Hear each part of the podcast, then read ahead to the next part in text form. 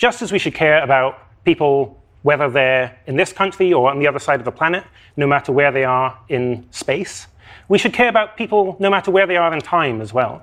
My name is Ryan Growney. I'm 16 years old and I'm a high school student. I'm Thomas Growney, Ryan's twin brother. I'm Chris Growney. I'm a retired tech executive and investor. I'm Thomas and Ryan's dad. The two brothers and their dad are looking for ways to disrupt the old models of youth service. Service should be engaging. We've got the drive, we've got the resources, we've got the capital. We have the passion. We have to take our inspiration and turn it into real actionable progress. And we want to change the world. Welcome to Service Academy. In the months since we started this podcast, the Growneys have disrupted what social entrepreneurship looks like at their school. We've listened in as Thomas and Ryan utilized grassroots methods, gleaned from show features like Alessandra Orofino and Wendy Kopp, to create youth service opportunities in their community. The boys have collaborated with Youth Volunteer Corps and grown into their role as thought leaders in this space, even moderating a panel at Catalyst 2030. All told, pretty remarkable accomplishments for two teens and their dad in one school year. So, as season one draws to a close of the Service Academy podcast, what's happening this summer for the Growneys? Thomas and I are super excited. We're going to Brown University actually for two weeks to do a summer program on social entrepreneurship, and that's going to be super cool just because we've done a lot of this on our own. It's going to be nice to see what they're teaching in classrooms and also be able to meet people like us, you know, the people who want to help change the world. And so meeting them is going to be a super amazing experience. My brother and I are also volunteering at experience camps, a grief camp for youth up in Maine. And we love experience camps. I think what they're doing is so, so great and so, so important. And I'm really excited to be around those interesting people who are doing amazing things in service. I hope to learn as much as I can from those people. And after that, Thomas and I are splitting up. I'm going to Duke and he's going to Tulane for another two week summer program. She's doing an engineering program and I'm doing one on econometrics. I mean, I don't really know what it is, but I, think it's very similar to what Dr. Nelson did with Surfonomics. I think it would be super, super cool to create something like Serviceonomics. What is the actual value of service five years, 10 years, 20 years down the line in regards to income and happiness and all that stuff? And I think that that's going to be a super cool project to work on while I'm at Duke. Today's feature is Will MacAskill a Scottish philosopher and best selling author whose research on moral uncertainty, utilitarianism, and the ethics of future generations helped pioneer the effective altruism movement. Today's super wealthy are richer than ever, and they're giving away their billions like never before. Donors large and small are demanding better bang for their buck. But how altruistic is this new golden age of giving? The way charities work is increasingly under the microscope. This is leading to innovative new approaches to doing good, which are redefining notions of altruism. I want to fundamentally, I want to make the world a better place. I'm asking the question, how can we do as much as possible to make the world better? That's what effective altruism is about. There are just so many problems in the world mm-hmm. extreme poverty, mm-hmm. factory farming, chance of a next pandemic. How do we prioritize among them if we want to do as much good as we can? William MacAskill is a Scottish ethicist, and he's probably the most famous for being one of the founders of a movement called effective altruism. And so, effective altruism is kind of two things at once. It's both a research field, which is trying to identify the world's most pressing problems, and also a community which is using that research to try to maximize their positive impact. Um, Will, as I'm sure you know, is an associate professor um, of philosophy at Oxford University. He's a senior research fellow at the Global Priorities Institute. Will is a progenitor of the effective altruism movement, and he co founded uh, 80,000 Hours, Giving What We Can, and the Centre for Effective Altruism. He's also the author of Doing Good Better, Moral Uncertainty, and What We Owe the Future. The idea behind effective altruism is caring about doing good per se, just whatever it takes to make the world a better place. Actually thinking about the consequences of your actions, hashing out the impact of the consequences of your actions in terms of how they affect people's lives. How much do they improve people's lives? There's a new movement trying to answer this question called effective altruism. So they're trying to just approach this question of how can we do absolutely the most good possible for the most people possible. It's a big task. But they're trying to do this in a data driven way, which isn't exactly new, but they're really trying to take it to a whole new level. Effective altruism is a philosophy and a community that's about trying to figure out how can we do as much good as possible with the time and money we have, and then taking action on that basis. So putting those ideas into practice to actually try to make the world better as effectively as possible, whether that's through our donations, with our careers, with how we vote, with our consumption decisions, just with our entire lives. Today, the effective altruism movement is huge, with tens of organizations and hundreds of members controlling millions of dollars. And their star philosopher, William MacAskill, wrote a best selling book called What We Owe the Future, which was recommended by Elon Musk himself. That's how you know it's good. You advise tech billionaires actually on how to give away their money. Elon Musk has promoted your book. But the movement started from comparatively humble beginnings in 2009 at Oxford University when MacAskill was thinking about ethics and charity and how to help the poor. In my personal case, in 2009, I was extremely concerned by global poverty, very convinced by Peter Singer's arguments, but feeling very stressed, and no one seemed to be doing anything about it. But then I met this guy, Toby Ord, who was another academic. Toby started telling me about giving what we can. When he said that he planned to give away everything he earned above £20,000 per year, he was saying, This is an amazing opportunity. I am lucky to be born into the richest few percentile of the world's population. This gives me an amazing opportunity to do good in the world. So he was really go- going for that, and it just kind of blew me out the water. Toby Ord is an Australian philosopher who early in his career pledged to give a significant portion of his income to the most effective charities he could find. He then went on to found Giving What We Can, an organization whose members pledge at least 10% of their income to alleviate world poverty, and has been an influential group in the effective altruism movement. I love that example of MacAskill meeting Toby Ord and how actions, even if they don't seem like it's a on a huge scale at the moment, can multiply down the road by putting you in touch with the right people and really inspiring them to change their behavior as well. Maybe even becoming a powerful evangelist for change in others. After I graduated from Cambridge, after I did my undergraduate degree, I uh, started work as a fundraiser for Care International, this large international development charity. And it meant that all day, every day, I was talking about global poverty and the seriousness, and I was encouraging people to give money to it. And I was just encountered by apathy over and over again in general. Most people just seemed not to care. And that just seemed terrible to me. Charities and nonprofits have a major impact in helping to reduce world poverty. In 2005, 1.4 billion people, which is one in four people in the developing world, were living below $1.25 a day. Today, that number is 736 million people worldwide living below the poverty line, earning less than $1.90 a day. There were 1.4 billion people living on less than $1.25 per day. This $1.25 a day, that doesn't mean, you know, what $1.25 could buy in Kenya, let's say, where the money goes much further. It means what $1.25 would buy in the US, less than a bag of rice. That's what people in the developing world, 1.4 billion people, that's what they were living on every single day. Those numbers seem almost like incomprehensible to me. Like 100, 736 million people with earning less than two dollars a day. Like yeah, how? but I mean, it's actually it's such an improvement from 1.4. Like we halved it, and the um, I guess the poverty line went up. It. hey, it's still pretty you bad. can earn more and still be considered below that poverty line, but there's still half as many people. So I think that's a pretty big improvement. Although I mean, it's, It's crazy. in no way like Isn't a that twice the population of the United States? I, I, you know, it's an improvement. I guess at some point, each of those, it's crazy. Is that 736 million individual lives? We are naturally inclined to pay attention to and focus on the things that are closest to us geographically and, and culturally and socially. Just because somebody is far away doesn't mean they matter less. There are people who need help in your neighborhood and people who need help in developing nations.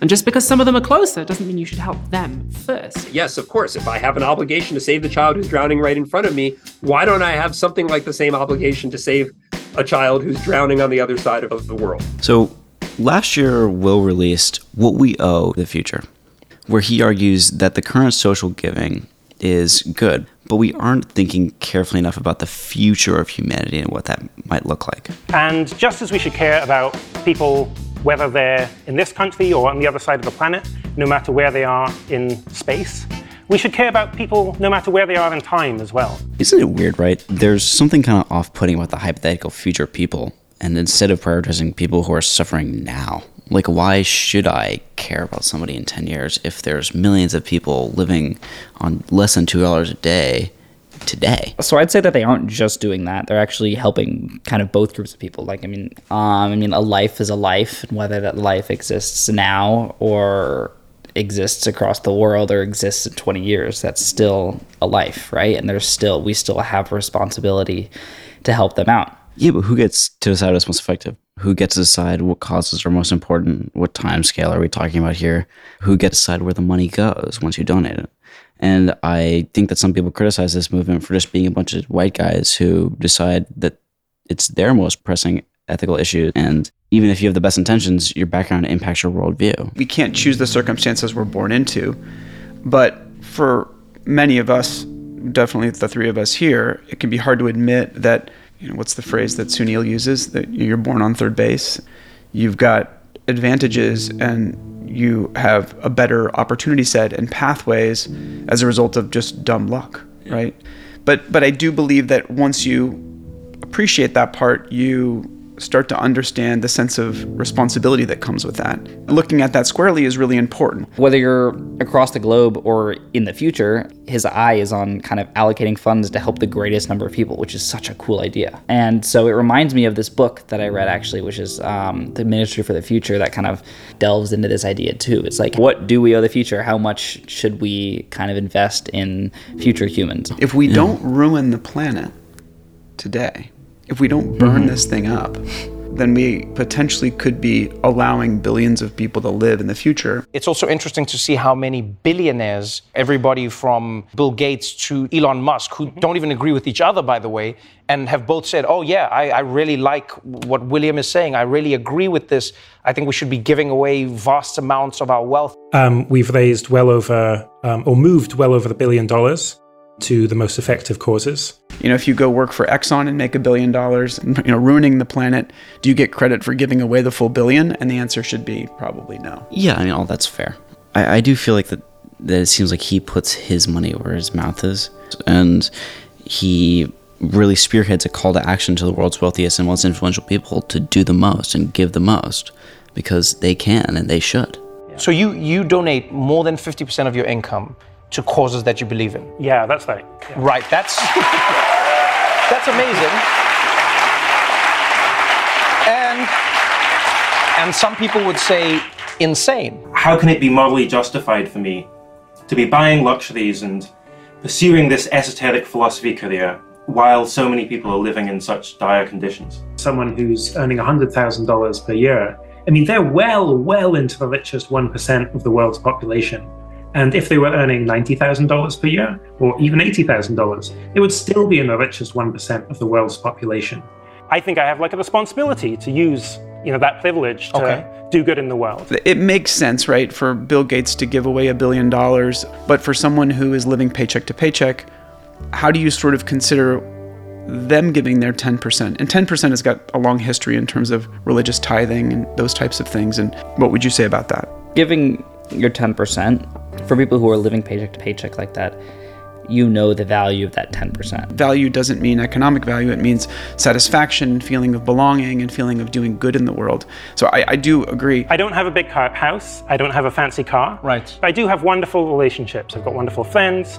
I'm also part of this broader community, effective altruism community, that is inspiring, hardworking, people who are really focused on trying to make the world better. And I hope at least we're really making a positive difference. And that's just, that's worth more than all the luxury goods that money could buy. Yeah, what I think effective altruism is trying to do is draw more people into giving by saying, if you forego this cup of coffee, or if you forego this luxury good, you actually can be able to impact these lives efficiently. Personalizing that would increase your chances of likely giving. What are the charities where the money really goes farthest? Concretely, how many people are you benefiting and by how much? And one thing we found is that just looking at global health and well-being to begin with, you can save a life for about a few thousand dollars. That means that, yeah, if you are even just on a typical US salary, then by donating 10% of your income, you can save dozens of lives over the course of your life. That's just incredible. People can be inspired to do amazing things, terrific things. Uh, again, I've seen this now, thousands of people committing to give at least 10% of our income, often much more, to those causes that will do the most good. Yeah, I- I love Will's optimism, I mean, everyone wants to do good, and effective altruism in their entire community is focused on finding ways to make people feel good about the money that they're giving by making it effective. So I really do like that their focus on outcomes specifically. But it does kind of make me worry that it could bias them towards doing projects that are just simply easier to measure. Getting mosquito nets for children in Africa or getting food to people who are malnourished. But how do you quantify the impact of, let's say, no SAS from our first episode? Effective altruism as a concept is going to be around for a long time. How they're implementing it right now within their foundation may or may not be the right way that's going to take hold. But I think as a concept, it's a great way of thinking about things. And the more people think about it, frankly, more people might come in and get involved in giving. I think the core argument is very simple. It's that future people matter morally. It's that there could be enormous numbers of future people. And then finally, that we can make a difference to the world they inhabit. Many of us, most of us, in fact, when we think about what values do we want to have, how do we want to think of our lives when we look back on our lives on our deathbeds, we think, yeah, I want substantially improving the lives of others to be a part of that. Even if I thought I didn't have any moral obligations at all, I'd still be really excited about making the world a better place. Most people really want to be good. We believe effective altruism is the philosophical equivalent of Service Academy, professionalizing effective resource allocation, in this case for people that have a lot of extra money. We're looking to professionalize a resource allocation of a young person's time and service efforts and their resources so they can be most effective, not just in terms of changing the world, but in terms of developing their own skills towards their own aspirations. I guess you could think of the effective altruism movement as a social business, but one where the social part and the business part are completely separate. They're saying that you should go out and do business as well as you possibly can, and then separately, you should go out and maximize your positive impact. And obviously, that could lead to some trouble if you don't really think about these things carefully. What we're trying to do is to get people to rethink what service is and can be and it shouldn't be limited only to the set of service opportunities you heard about before. But to a large degree, they've actually proven it already. They've said that these things are more effective than those things just objectively, meaning there are more people eating more food that were hungry because of this program than from that program. Is feeding people really the, the best, the, the best goal? Uh-huh. The other question that I have are they more focused on people now or people in the future? It's hard to quantify a life 100 years in the future is the mm-hmm. same as a life right now.